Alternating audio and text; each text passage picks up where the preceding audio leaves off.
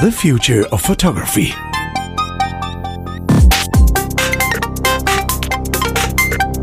Hey Chris, how you doing? Oh, doing good as usual. Doing good as usual. Do you know what? As usual, that's a nice thing to be doing good as usual. well, I try at least. I try. Oh, oh yes. So, well, me, me too, me too. Although, as I, as I said just before we hit the record button, I've got phones and computers going off all over the place today. So, as usual hey, as well. as usual, as usual as well. Yeah, yeah. Such, such is life. But I tell you, actually, good, good point to start with the as usual thing because actually, this show this week is going to be a little bit slightly unusual because we have a guest. Um, so we're going to have, yeah, hooray! We're going to have uh, a three-way conversation uh, this week, and uh, I'm looking forward to it. Really looking forward to this. I think it's going to be a really interesting conversation. Um, and we're going to because we're going to talk about things that we love to talk about on the show, um, including uh, maybe making some wild speculations, which of course is a favourite sport. So, as usual, as usual.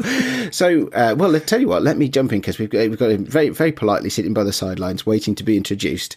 Um, he is our new friend uh, James Artaius. Have I got the pronunciation of your surname right, James? Yes, it's very geographical. So people from the north of the country tend to say Artius, people from the south say Arteus, and everyone else just says James. So okay, let's go with. well, James, welcome to the show. Thank you for joining us.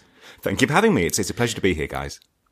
okay, so well, you and I were were put in touch by uh, by somebody who helped us uh, set this up, um, because I, uh, as listeners know, uh, attended uh, with great interest and energy the photography show uh, a couple of weeks back, as we record this now, um, in March 2019 at the NEC in Birmingham, and and that's an event that that you have quite a strong connection with yourself. Um, and if I get the chain right here, um, the photography show is organised by a company called Future PLC or Future. Um, and uh, your role in there is as editor of a, a, a, web news site, if that's the right term, digitalcameraworld.com, uh, which is also part of the Future Group. Is that correct? That's correct. Yes, indeed, sir. And uh, yeah, so so your your role at the show, I mean, apart from apart from reporting, I guess you, you spent quite a lot of time there yourself, did you? Yes. Um, so we were on the show opened to the public on the, on the Saturday. So we were there um, myself and the editorial guys were there on the Friday, sort of scouting things out, annoying the different um, brands they were setting up their stands. And, you know, when you're getting out your kit and setting up your screens and stuff and you really don't want to be bugged by press, that's when we swooped in to sort of say, hey, what have you got? What's new? What's exciting? What can you show us? What can't you show us? What can you tell us about? What didn't you get a chance to tell us about before? So we had that sort of conversation on the Friday, bugging the trade, scoping out the news, you know, seeing what was going on at the show. Um, then, you know, feet on the ground the whole way through until the show finished on Tuesday. So it's, it's a fairly um, grueling doesn't make it sound very appealing because obviously from a public standpoint, you come to the show and it's very exciting and you've got sort of from, from 10 a.m. to 5 p.m. seeing new and exciting and cool stuff. But when you're there, either as press or as trade, you know, you're there not just during the show, you're there after the show finishes, you go back to the hotel, you're still doing stuff for the next day. So it's kind of like it's a full on grueling trip. So, uh, and the other thing, of course, is being in the NEC, it's a little bit like being in Vegas because there's no clocks on the wall. So you can't tell what time it is. There's no window, so you can't see whether it's n- night or day. So it always just feels like Saturday at 4 p.m. So you kind of get out of there on the Tuesday feeling jet lagged because you've no idea what time of day it is, what day of the week it is. All you know is like, wow, I just, uh, you remember all the specs of all the stuff you've seen and you can feel the hole in your pocket from all the money you've just spent and all the cool stuff. But um, yeah, certainly from our point of view, working the show, it was a lot of hard work, but it was a really great show. I mean, there was a lot of cool stuff shown this year. Um, something old, something new, as we, have sort of alluded to in our, in our earlier chat. Um, it, it was really, I think, it's probably the one of the best years, if not the best year of the show I've been to. I mean, it, it started gosh, what would it be now? Five or six years ago now. I, was, I remember being the first show since Future took it over from being the Focus on Imaging show.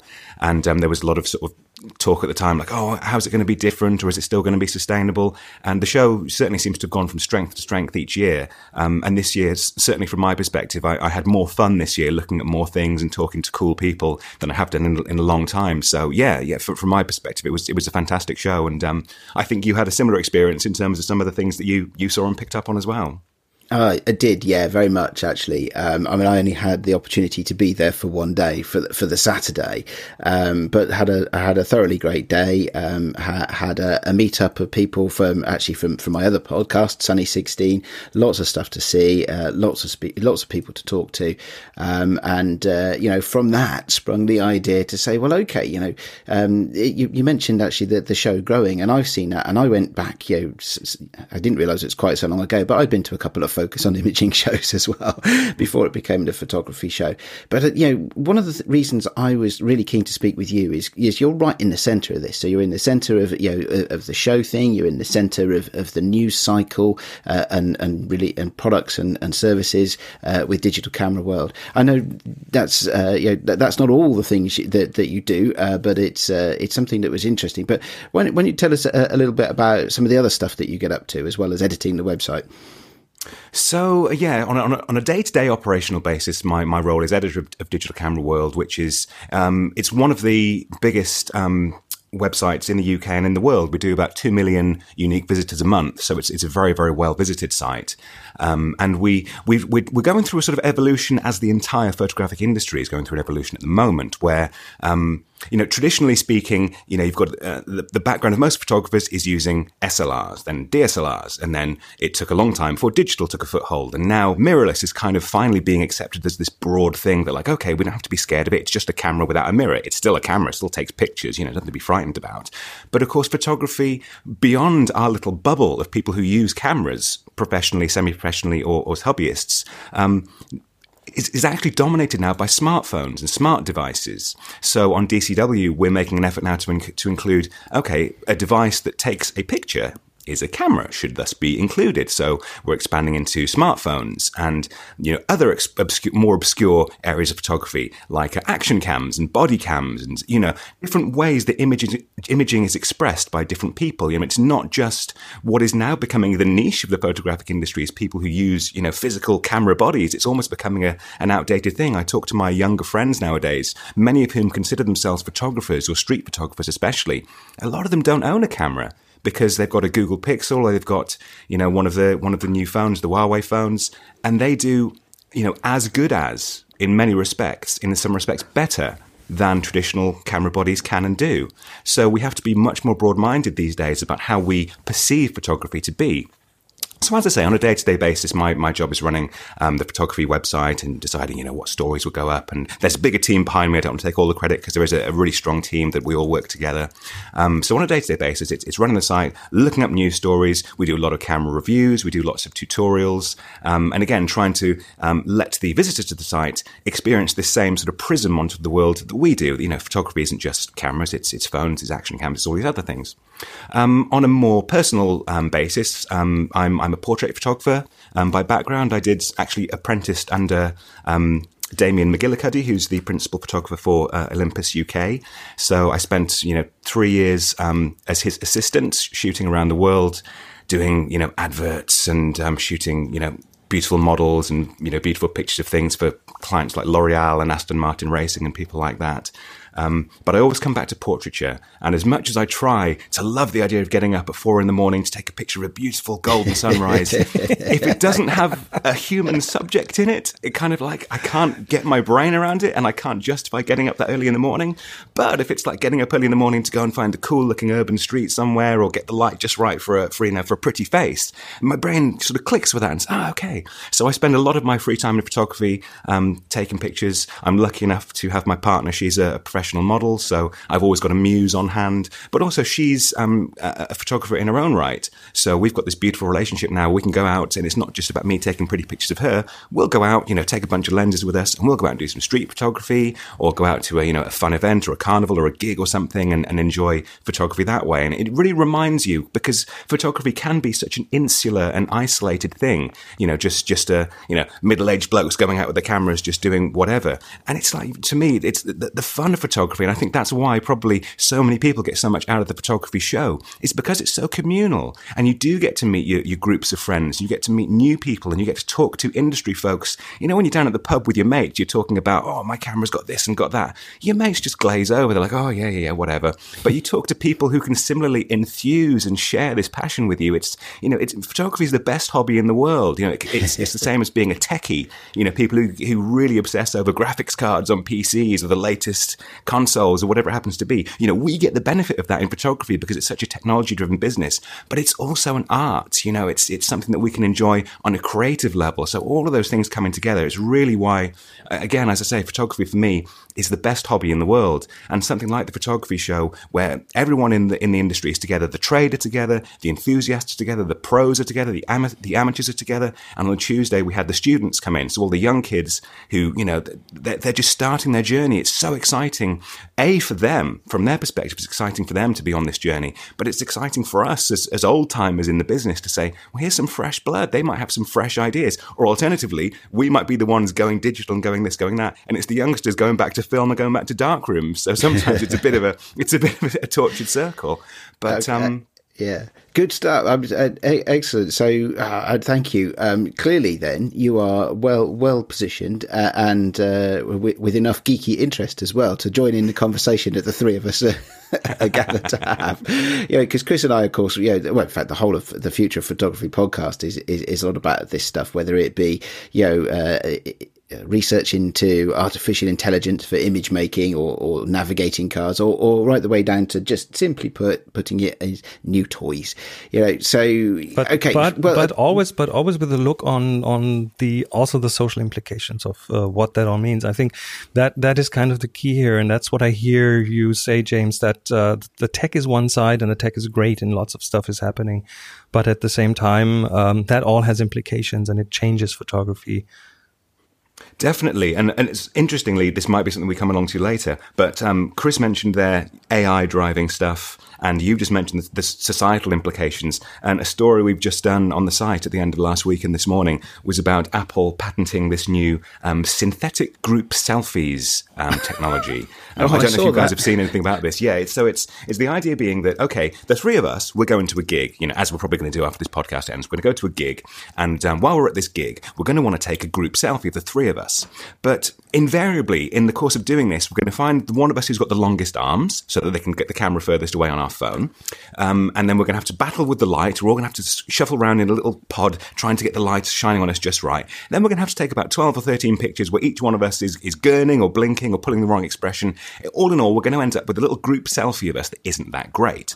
So Apple's idea is they're like, okay, let's solve this problem now of everyone trying to squeeze into the same frame. We'll do a group selfie, but what we're really going to do is the three of you are going to be taking your own selfies individually, separately, not in the same frame. And then one of you acts as a host and invites the other two of you to join. And then this app will stitch together your three individual selfies and sort of cut and shut them into one group selfie. And you can slap your own new background on the back of it uh, as well. And it kind of makes you think like, okay, that's, that's sort of a, a, an elegant solution in one respect, but at the same time, it, it's again, it's speaking to this idea of these artificial, these AI faces that don't exist, and this NVIDIA stuff, these artificial landscapes that don't exist. So we've got a, a group selfie that's one step removed from reality, and then you take it two steps removed because you're putting in a new background. I mean, really, do we need even to be at the same gig, the three of us? Can we all stay at home, put the CD on, stand by a blank wall, take uh, uh, selfies, the three of us, stitch them together, and just say we've been at the gig? You know, it, it brings up really interesting. You know, th- th- there may not be the most philosophical questions in the world, but we are dealing now with the nature of once upon a time a photograph literally did reflect reality. It was a recording of a moment or a capturing, you know, a, a a fleeting instance in time. Now photographs kind of don't really serve that purpose anymore. And that's very much a generational shift because um, if you look through people's Facebook feeds or look through Instagram, we're no longer recording works of worthwhile art or worthwhile expressions of time. We're just collecting stuff for stuff's sake. And it's, it seems these AI devices that we've got, which is nothing against them because I think they're brilliant technologies and I think there's a great place for them in different applications. But we do, I think, have to be aware of how they're transforming what photography is and what it's going to achieve. And in 10 years' time, is that the norm? Is the idea of taking a photograph of an actual landscape or a photograph of a real person's face or a photograph of three dudes at a real gig? Will that be an antiquated notion? Will that be the opposite to what photographs are going to be for? I really don't know. Well, there you go. There we go. It's interesting. Interesting look at it. Um, you, as you've been talking there, you've reminded me of um, a souvenir photograph that uh, that I have actually from my honeymoon, which was a while ago, um, which is one of those ones. I think it was taken on a, on a boat trip, a dinner on a boat, and they took a photo of us, just just the two of us, you know, and, and then it came back and it was printed, and all of the all of the uh, the sites of the, the the area we were visiting were all printed around the edges of this thing, and it was in a wonderfully uh, cheap frame as well, um, and it, it was, uh, but it's it it remains, and this is the interesting thing, isn't it? It remains uh, something that we both love very dearly dearly, my wife and I, um, because it it helps us remember a, a, fun and silly time that we were having, yeah, one evening on our honeymoon. But there you go. It it, it so I saw that Apple thing and I thought, ah, that's that is interesting, isn't it? Because you know, is, is, it then? Is it still a photograph? Uh, is it? Yeah, but and is that different from somebody who is a dedicated landscape photographer taking many many shots of the same scene or, or panoramas and things like that at different times of day, uh, different lighting, and then compositing those into into a single image? Is that still a photograph? it's, it's the grey areas, isn't it? It's it's it's something that uh, it's something that I'm I'm really interested in the these sort of these sort of grey areas and, and where we're going. And Chris, you you wanted to talk today as well, didn't you, about uh, AR and VR? Well, I mean, I mean, we we still call the things in our pockets phones, even though that's probably the one thing that we're not really doing with them anymore is making phone calls. So so photography will be photography. It will be called photography, but it is is in the middle of morphing into something completely new.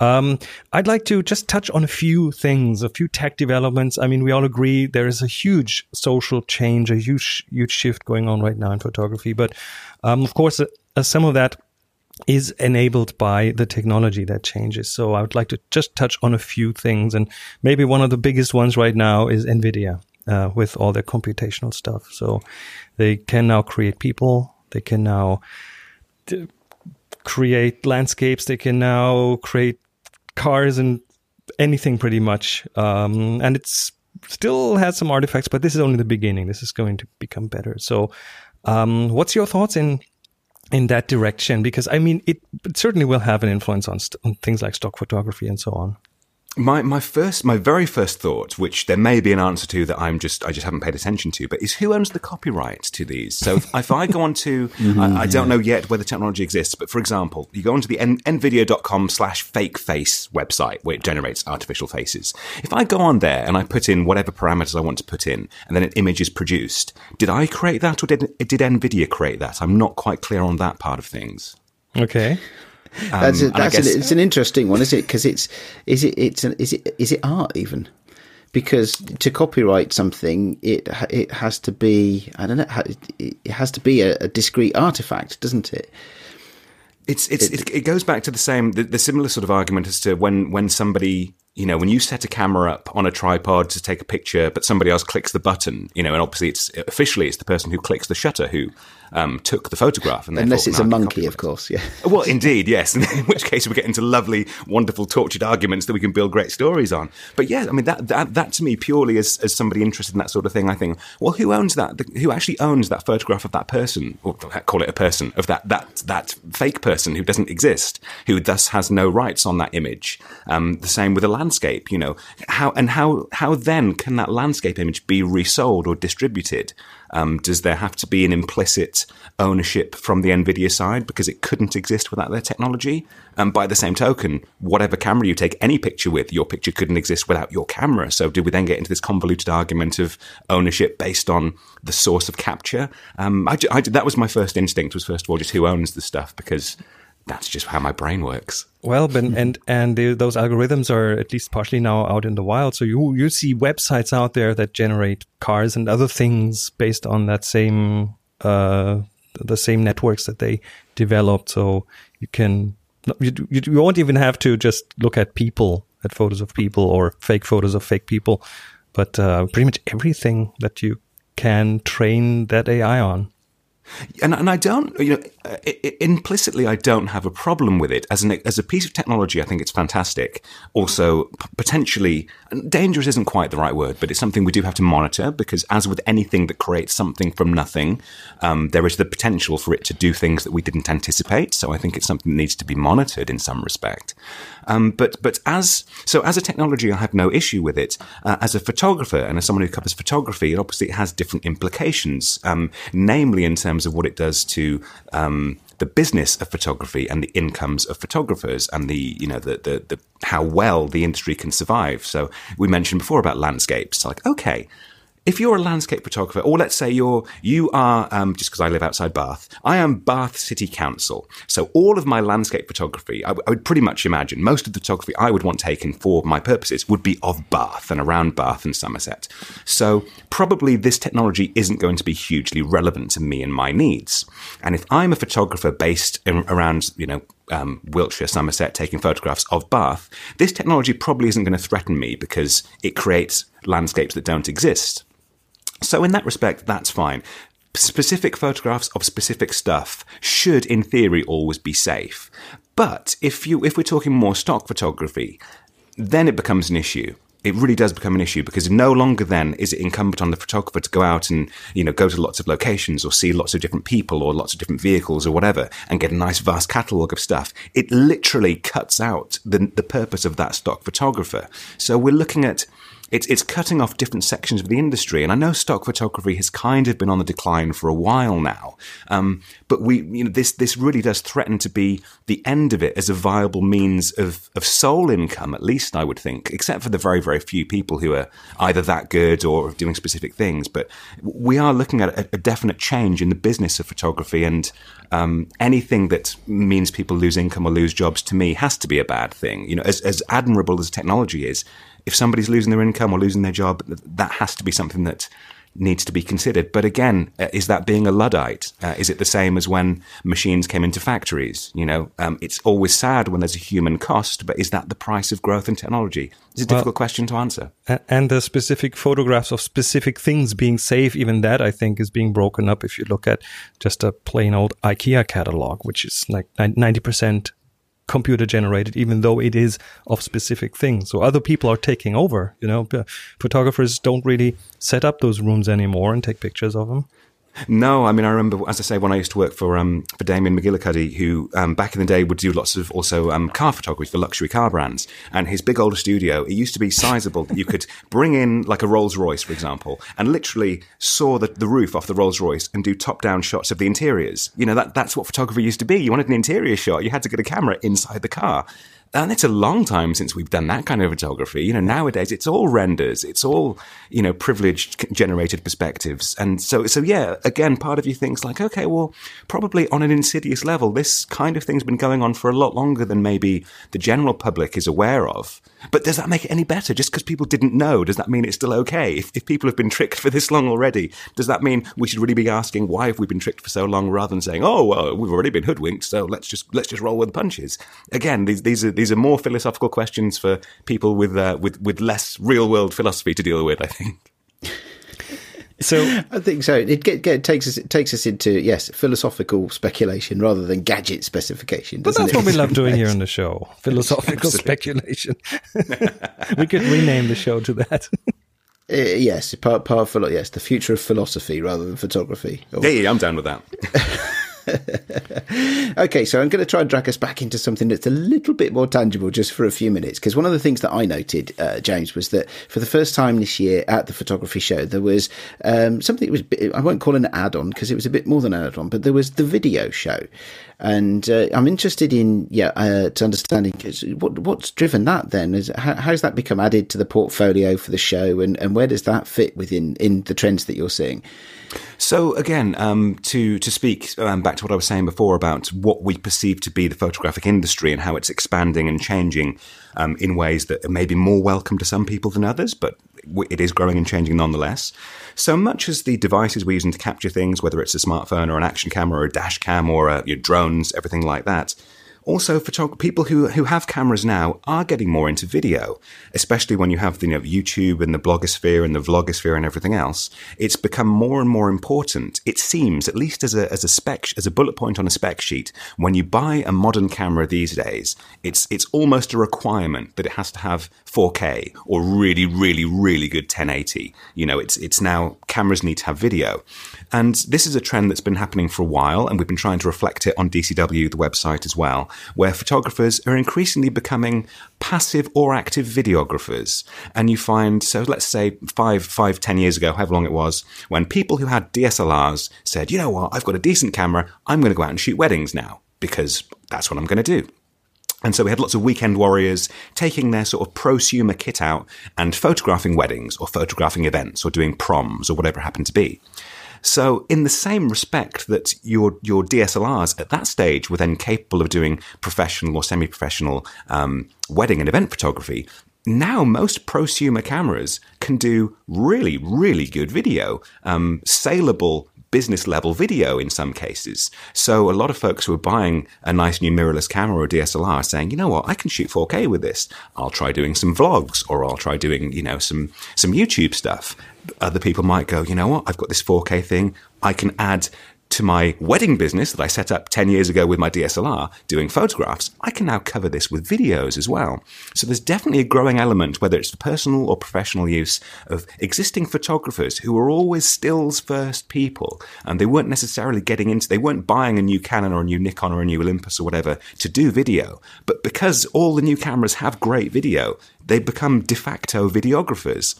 And some people will just play with it for five minutes and go, you know what, I like still pictures better, no worries. Other people will just see an avenue, an opportunity and go, you know what, I want to get out and I want to get a cine lens or I want to learn, you know, how to shoot with the right shutter speeds and I want to do this and do that. And that's really where our interest in growing the coverage of video on the website and following through on that the inclusion of the video show as part of the photography show really came from because it's becoming more and more a sort of hybridized industry where people there are as many photographers who shoot with drones, shoot video, shoot with all sorts of other equipment, and that's really where it came from. Was was more of a it was meeting the need, but also just helping people who weren't aware just broaden their perspective and say, you know what, you've got this stuff on your camera. If you want to use it, come to the show, find out how to use it better. Come to the talks or listen to the guys, or you know just talk to other videographers about the kit you've got. Um, I think the the big thing for me at the photography show and the video show in general, it's it's not really a salesy thing, and people do go there to buy kit, and there are great show deals and things. But to me, it's always been just a great um, an, a thought space where you can share ideas. And to me, as somebody who's interested in video, but I don't know a lot about it, I met with some of my younger friends who are they're exclusively they're into video, they're into YouTube, they know everything. So we sort of hooked up. We're standing on the Atomos stand. I'm looking at the new Shinobi monitors and going, "Well, this monitor looks cool. Why do I need a monitor? My camera's got a screen on the back. What does that do?" And John's saying to me, "Oh, old man, blah blah blah," fills me in on how everything works. So it's a great place to educate. And as much as anything else, that's what, what TPS and the photography show is all about is, is, is educating and letting people know how to get more out of the kit that they have. And for me, as, as someone who's a stills first guy to learn more about video, it really served that purpose for me. So, so yes, in a very long winded way, the purpose of the video show was to expand the remit of what everything that attracts people to the photography show that should be available to them for video as well, because more and more people who have a camera for stills are getting into video as well. Yeah, no, and and I think that that came through actually. I mean, the, what what I was experiencing is you know being a, a, punter on the show floor, as it were, was was that there was there was lots and lots of more. I think than in previous years, more theatres, you know, theatre spaces for workshops and and and for presentations and education sessions, um, including specific to video. And then out on the floor were all sorts of gadgets and gizmos, you know, that so that you know things like sliders, um, which of course you know uh, pre- predominantly. Uh, a, a video oriented piece of kit, but but you know more and more appearing, as you say, uh, alongside other kit in um, in the bags of people who are primarily still shooters or, or have come from the world of, of still shooting. So I think yeah, and I think it's interesting to see that coming into uh, I think the the pro kit level stuff that was there at the show as well as well as the the consumer kit. Um, I was looking for I didn't I didn't find it in the end. I was looking for the Osmo Pocket. I was going ah, right, yes. look at look at that and uh, the, the the the new very very tiny um, handheld video camera with a built-in gimbal from DJI, um, use, using their um, small camera and uh, and their gimbal technologies from drones, I guess, and, and taking that into to new spaces. So, uh, so I, t- I tell you what, the, one of the other things I was looking at, yeah, I mean, yeah, one of the things I saw at the show, lots of stuff on on printing. Printing's still a big thing, especially those big showcase uh, things that you hang on the wall. Um, lo- loving that, loving the video stuff, uh, loving the analog stuff, and we could talk we could talk about the analog stuff as well. But um, uh, one of the things that I guess I wanted to ask you: Is it, it, was there was there a key couple of things that, that you really that really jumped out at you? And and this could be from uh, uh, you know from stuff you've seen on, on the DCW website recently, or or from the show. You know, things that you think are products that uh, that could be pro- properly take things in a new direction. And and yeah, and and yeah, it is difficult for me as as you said. We have this problem about being you know middle aged blokes. Um, I have that problem, um, and uh, so I, I'm trying to think. Well, actually, you know, what's the thing that's new that is the thing that's going to be picked up by by all the photographers in the world? Um, you know, accepting that most of those photographers at this point are probably 30 years younger than I am. yes, I, I, know the feeling well. Um, well, I think think the big, the main takeaway, certainly in terms of, of the direction of the industry, if not the reception of the consumer, which I'll come back to in a moment. Um, and this is something that started really in full force at Photokina last year. And it's not a new thing, but it is obviously, it's, it's when the big boys caught up. So when Canon and Nikon both decided, hey, full frame mirrorless is actually a thing. We should probably get in on this. Um, that has become the narrative and the driving force and the impetus of the industry at the moment. So the big thing at the photography show, as it was at Photokina, as it is virtually every week on the website, there's a new full frame mirrorless camera coming out. And um, for some people who, who aren't so on the ball with things, that seems quite exotic and new and fresh and exciting. But of course, you know, Sony have been doing full frame mirrorless for a long time. Panasonic and Olympus have been doing mirrorless, you know, for, for, for donkey's years. But that really has been the big thing. The whole industry is throwing its weight behind full frame mirrorless because they see this as the next big thing or the current big thing that they're waiting for people to, to accept as the next big thing. And on a technological level, that is true. And in terms of the imaging and the quality and everything else that we're getting and the performance, yes, full frame mirrorless is fantastic. But um, I think it was the, the, the CIPA figures this morning that I just saw from Japan. Um, you know, camera shipments are down 35% year on year. And that's, that's staggering. That's truly, truly staggering. Since February last year, we're selling a third less cameras, despite Canon and Nikon both throwing all their weight behind full frame mirrorless. I mean, that's kind of an alarming and upsetting um, statistic from an industry point of view, from a tech point of view, because it seems that like, okay, these are literally the latest cutting edge sensors, latest cutting edge bodies, certainly in the Nikon, latest cutting edge image stabilization, everything you could possibly want in a new camera has been given to us. And yet there are now a third less cameras being shipped and sold. There's something wrong here. So that's why I say, in terms of what the industry is delivering, that's the big message. Latest cameras, full frame mirrorless, brilliant. But consumers don't seem to be responding. And it's difficult to know exactly whether that's because, as a general broad brush rule, consumers are more interested in what their phones can do rather than paying three or four grand for a new camera, or if it's just because we've just reached a plateau of what people are interested in. Because really, what's selling the most out there is um, physical instant cameras. Instant cameras are enormous. Um, and speaking to this, you know, Canon have just revealed their first uh, their first wave of instant cameras. Yes. You know, on the one hand, they're trying to push out um, you know the EOS R and the EOS RP, which are very capable, you know, formidable cameras. But people are actually buying the blooming Instax cameras that we've had for years and years and years and years. And uh, I actually sp- I said this to you, Adrian, when we spoke last time. So at Photokina, I have vivid memories of Fujifilm announcing a partnership with Taylor Swift for their Instax cameras. I think it was the S- SQ6 or SQ20, one of the two Instax cameras. They'd announced this big global partnership. They were going to partner with Taylor Swift on her world tour and going to sell these Instax cameras. And I remember at the time, I just I chuckled and I said, "This is crazy. What are they thinking? They're pairing up with Taylor Swift to release you know, instant cameras. This is madness. And then fast forward to January, February, and it turns out Fujifilm have sold nearly a million Instax cameras every month since that deal. And can so you put the that rest, pers- the, can you put that Sorry, in perspective for us? Because I, I don't know. I mean, you mentioned the CIPA numbers. I have to say it's not something I track. So so just just how what, what proportion of, of, of the sales of other cameras is is this Instax phenomenon now? Um, so if, if we look at um, so to use, I, I, I would be lying if I tried to pull the numbers out specifically. So I'll just talk in broader terms. So we know that DSLR shipments have just kind of they're tailing off like nobody's business. Mirrorless shipments in and of themselves are going up, but they're not going up because they're mirrorless and they're new. They're going up to replace the, the, the amount that DSLRs were falling. So you know we're kind of maintaining a baseline of traditional cameras, if we want to put that in inverted commas, but it's it's staying at the same level and going slightly down because people aren't buying DSLRs. They're buying more mirrorless instead of buying DSLRs, but they're not buying more mirrorless on top of DSLRs. So traditional camera sales are kind of flatlined slash starting to go down and down and down. And then by this, this 33% drop I've just mentioned, apparently they're going down a lot sooner than anyone predicted. But the growth industry by leaps and bounds is is this instant camera phenomenon and again if we include smartphones into the mix so i couldn't give you say oh well canon sold you know half a million of this camera so unfortunately i can't be as helpful in that respect but to sell i think it's 900000 units to be more specific for the for the fuji instax stuff but i mean it's it's it's I don't know if it's unprecedented, but to me, as, as, somebody who's writing about this stuff, I don't remember something being so enormously successful within the last, you know, X number of years. You know, those sales haven't been seen since sort of the, the, the glory, the glory years um, a few years ago when DSLRs and, and then mirrorless started selling bucket loads.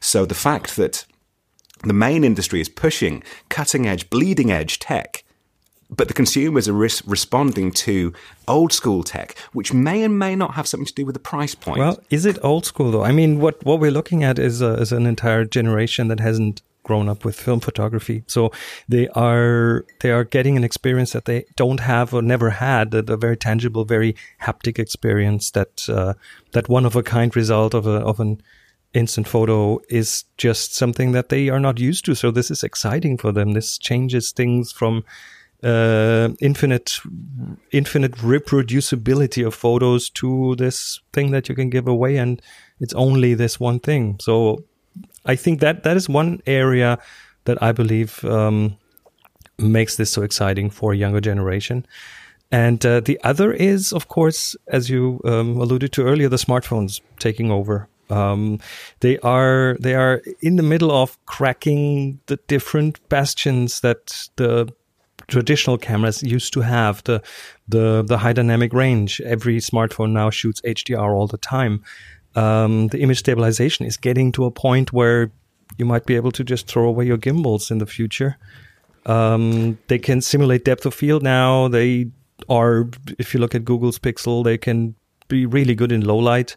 So I think people it, it is at a level where it's good enough. Same same as in music uh, the mp3 has become good enough even though a lot of audiophiles will will still like uncompressed audio. So the same is happening in cameras i think Yeah, I think to, to speak to that first point about the, tact, the tactility of having a physical artifact, and uh, it, it's easy for us. I'll speak to myself. It's easy for me to forget. So I, I found out the other day I'm a zennial because I'm between a Gen Xer and a millennial. So I'm a zennial, um, which is a fantastic. Never heard term. that I- one before. No, I had no idea it existed, but apparently it does, and I'm I'm one of it. So as a zennial, I forget that I was part of that transition where I started with physical stuff, and then we went to um, digital stuff. And to me, that's a progression. That's a marked progression in my mind. Physical is old and clunky, and why are we doing that? Digital is new and exciting, and that's the future. But we've got the the millennial wave now, who came in most likely after physical stuff was a thing.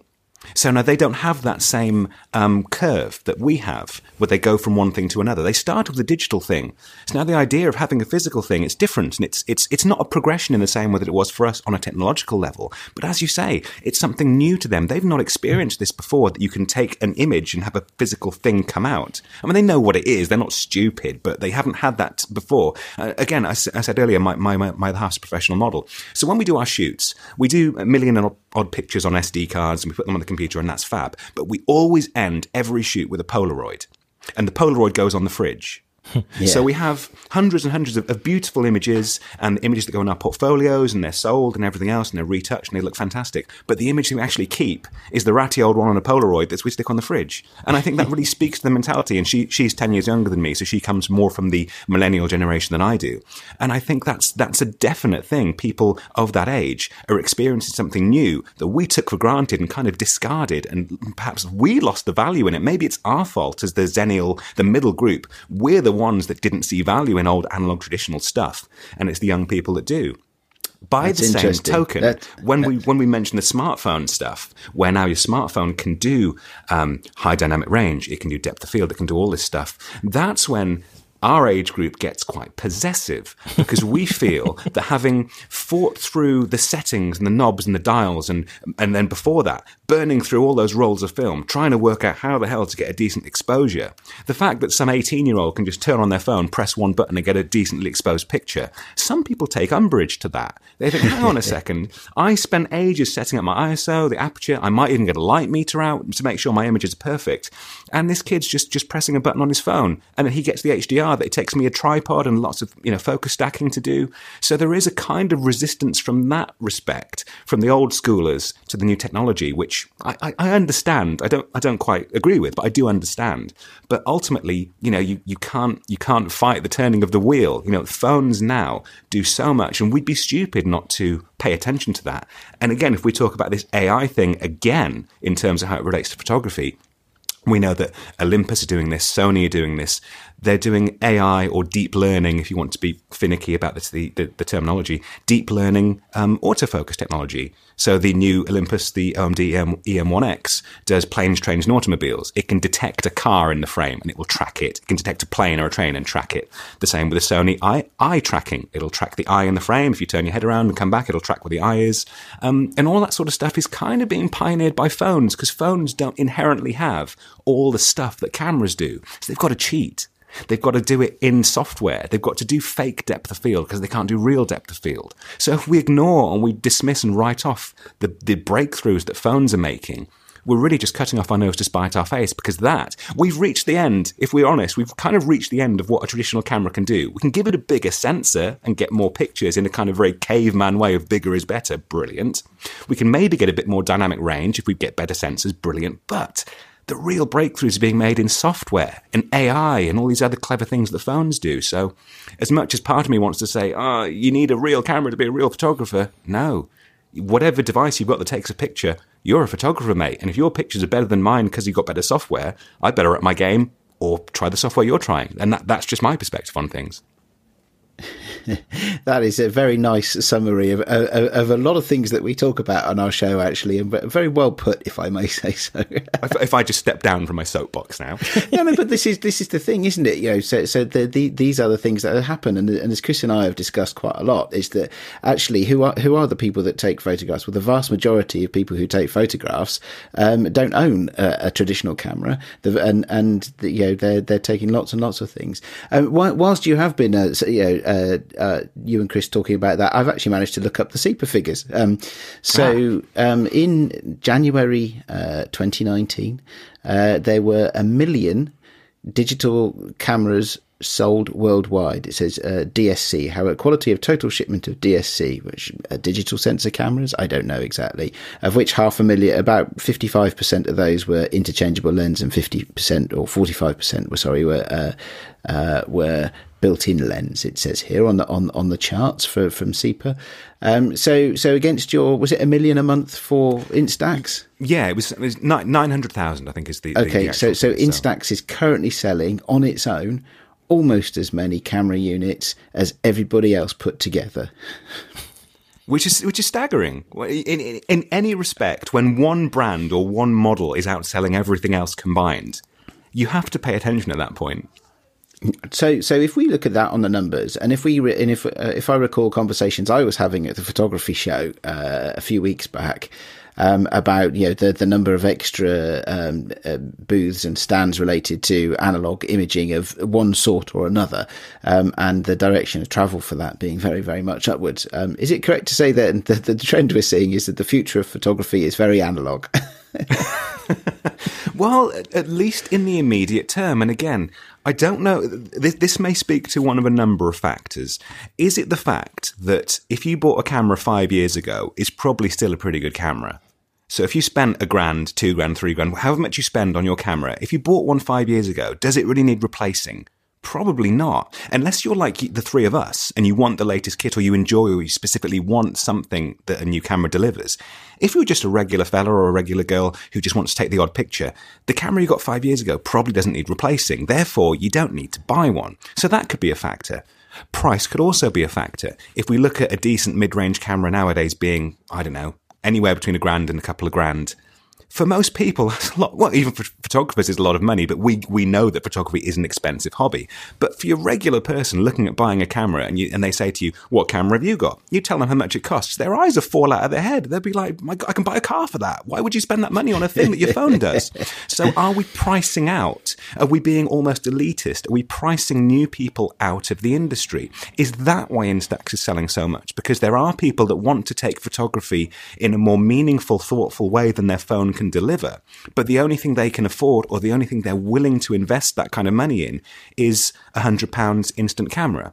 I don't know. That might be the simple mm, answer. Yeah. It might be off way off the mark. I don't know. But we have to think about those things. And again, that brings us back to this thing of what is photography? Should it be this, you know, this this lone bloke out with a lens at four o'clock in the morning taking pictures of misty landscapes, or should it be 10 of us around the table at a pub talking about pictures we've taken. Because it becomes difficult to get 10 blokes around a table if they've all spent a grand each. That's 10 grand at that table. If they've all spent two you know you do the maths. Yeah. suddenly there's there's you know there's a thick end of 50 grand sat at a table in a pub. And I don't know how realistic that is. Um, aside from our niche groups of friends that we only see once a year at the photography show, most of our friends at the pub, their common interests are probably things like football and things like cars things they all have in everyday life in common. But to ask somebody to spend that kind of money on cameras is a really, really big ask. I don't think you're going to get many soccer moms or many, you know, your brother-in-law buying you a camera for Christmas. They're just not going to buy you, you know, a, a, an A7R3. It's not going to happen. They might buy you an Instax because it's a cool thing. It's a physical thing. It's a nice giftable thing. And that, that that's probably one of the very real realities of, of this development. Apart from the fact that maybe, yes, maybe it is all just going back analog. That's, that's equally possible because the students that we speak to, and certainly on the Tuesday at the photography show, that the younger people I was speaking to, and my younger friend group that are at university, they're all into film. Uh, Instax being part of that, but they're genuinely into film. They're into darkrooms. They're into analog cameras. They're into pinhole cameras. And you think like, wow, my generation kind of just writes that off as being a quirky thing that you do with your body cap. You drill a hole in it and take a picture with a pinhole and you decide you don't want to do it anymore. But that's kind of where the artistry is. It's not it's not fiddling about with you know raw files on in Photoshop. You know the real art of photography is putting you know putting cruddy old 50 pound lenses you got on ebay onto a new camera and seeing the groovy effects you can get or putting a, a roll of film in the wash with some bleach and destroying it and then taking some pictures with it because that's what young kids are doing. They're doing all sorts of crazy stuff that we probably used to do 20 years ago and now we've grown out of it for whatever reason but and that stuff's affordable. You can go down to a you know a junk shop and buy a half decent old Yashica or something for a 20 quid with a probably with a lens on it. Just go and go and get some Ilford film or something for another few quid and bang 25 quid you've got a camera you can take pictures that's a long way from two and a half grand for a, a mirrorless camera these days. Well, there's there's a there's a, a whole new generation uh, growing up with that. just just to know, a week from now, next weekend, we are, we are going to hold a workshop here in Berlin to um, to explore the extremes of film photography, which includes things that film film didn't used to be uh, that fun of a thing. It was a very meticulous, very precise thing, or had to be back in let's say the eighties. And now um, people want to explore: how can I push and pull? How can I cross develop? How can I um, what what can I get out of expired film? There's a surprise factor, and so on. So there's there's this entire um, very um, I'd say baggage free way to approach this as almost like as a playground. And what we see on the workshops is at least half of the people who participate are are 30 or younger.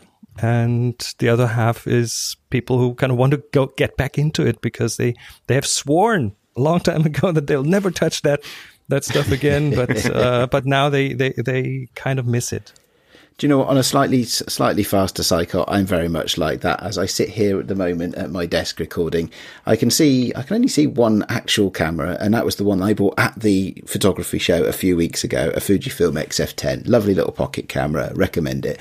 Um, uh, although uh, you know, elsewhere in the room are my Bronica and some other other cameras, and I, I do have Instax cameras as well. Uh, for me, sometimes it's it's it's absolutely cyclical, and it's about the trend um, uh, on the day. Now. Um, we should probably start to wind this up. Um, James, um, thank you very much for coming to talk to us. Have you enjoyed yourself? I've had a great time. I, th- I feel like I, have kind of I've ranted and raved quite a lot, but I've, I've had a great time anyway. I feel brilliant. That's all right. You know, it's it's a therapeutic thing making a podcast. it's just part of the reason I do it. I expect it's part of the reason Chris does it. Too. yes, absolutely. so I tell you what, can can we um, can we tempt you though, James, into making some kind of wild speculation. Um, this is something that we do like to do on the show, and, and we won't put you out there on your own. Um, I'm, I'm prepared to have a go, and I'm sure Chris is as well. Um, but yeah, whether you'd like to think about what uh, the photography show looks like in 2020, uh, or whether you would like to think about a particular type of product or, or activity in the world of, of image making, um, yeah, and uh, can you? What, what do you think is some of the one of the the slightly odder or crazier things that you're seeing uh, that might just happen? Right. So th- this is something that I saw at the photography show for the first time this year, and it's something I've been aware of for a long time that I think is going to happen in the future. So, to give a little bit of my background, um, before I was a photography journalist, I was a video games journalist for about 10 years. So, I used to write about, you know, Mario and Grand Theft Auto and all that sort of stuff. But there's been a growing trend in video games of there is a, there is a better name for it, and I do apologize for not being able to recall it, but it's basically virtual photography. It's in game photography. Now, it's not a case of just pausing the game and taking a, a, photograph or anything like that. It's a dedicated mode in a game called photo mode where you can liberate the camera from your character, from the scene, from the setting, move the camera around in the virtual space, choose your aperture, choose your shutter speed, choose the lens, choose the lens flare, all that sort of stuff and make it a very fully formed virtual photograph of landscapes that exist only in the virtual space. Uh, and if you think about it in terms of something like Grand Theft Auto or Red Dead Redemption, two games from Rockstar Studios, if you don't know who they are, I would imagine everyone knows what Grand Theft Auto is, but these games cost in the region of $100 million to make. And it is worth the while of the people making this $100 million game to put in this photo mode. It's seen as that important in terms of the game's sales and the game's afterlife that we include this mode.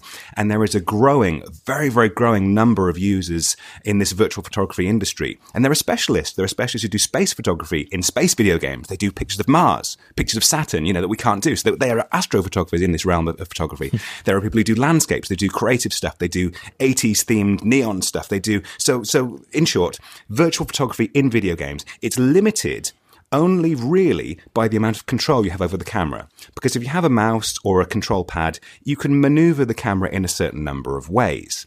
However, if we look at another growing technology, which is the augmented um, reality, the goggles that people like Epson are making at the moment, and these are uh, at present used in a, in a lot of cases for drone photography. So you can get a, a first person view of what your drone is seeing as you're flying your drone if we look five years into the future, if we amalgamate this sort of VR or this augmented reality headsets, and there are already VR headsets for games consoles and for PCs. So if we look at where those two technologies will converge completely independently, no one necessarily thought of doing an augmented reality headset to do video game photography, but sooner or later, someone's going to twig that you put those two technologies together, and all of a sudden, you're not just limited by pressing the controller up to make the camera go up or down or turn left or right. You can get those privileged perspectives as if you were on the street crouching, tilting your head up to look at the top of the Eiffel Tower, or to stand on the edge of a ravine, tilt your head down and look at the crevice below. So I think there's a very, very real possibility that virtual photography, whether it's in the same context as we know it now or not, but then again, going back to what NVIDIA are doing with artificial landscapes, maybe it is the thing.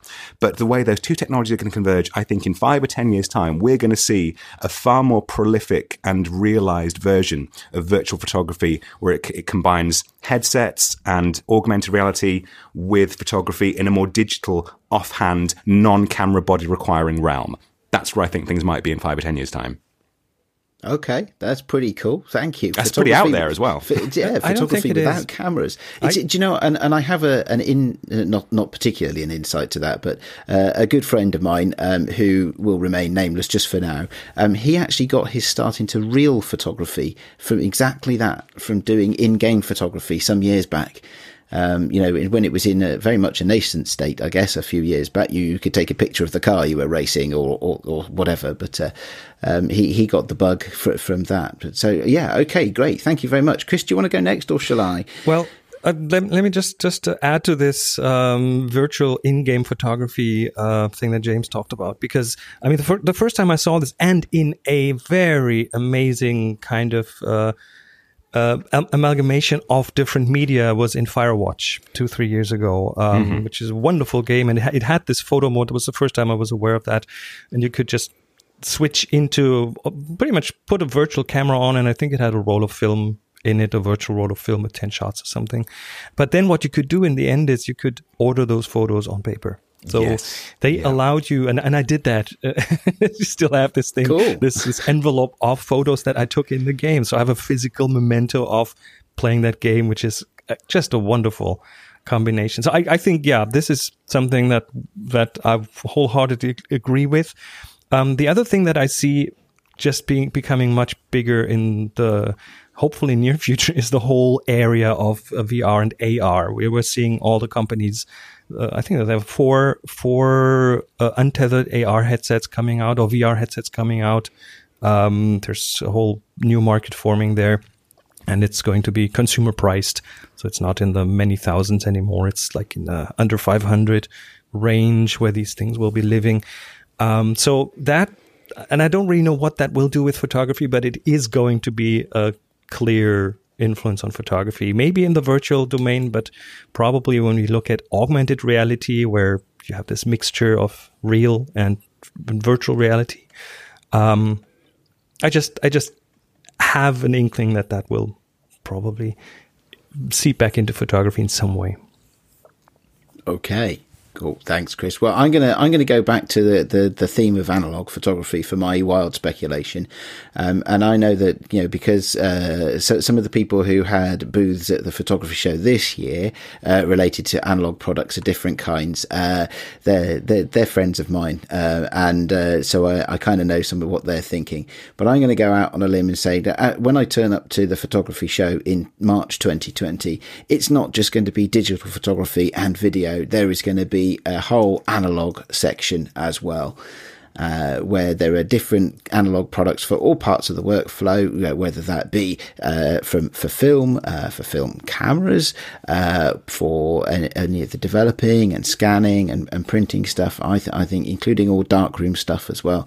I think there's going to be more for that, um, and uh, I, I'm not sure that I'm confident enough to say that somebody's going to put a, a world class lens on an instant camera. because that seems to be something that goes against that trend for slightly lower fidelity analog images. But uh, I still think it's an exciting time for, for analog imaging as well. Okay. Wow, brilliant. Um, thanks again, James. Uh, great to have you to join us. Um, and uh, thank you for, for your insights to the way things are moving at the moment. Um, I think we probably uh, need to wrap up there, don't we, Chris? Oh, yes, we do. And um, yeah, James, thank you so much for coming on the show. Uh, everyone listening to this, I um, highly recommend you check out the rest of our archive. This is episode 74, and there's more at the Future of Photography or wherever you get your podcast. So, James, thank you, and we hope to have you back one day. Thank you, guys. It's been a pleasure. I'd love to come back one day.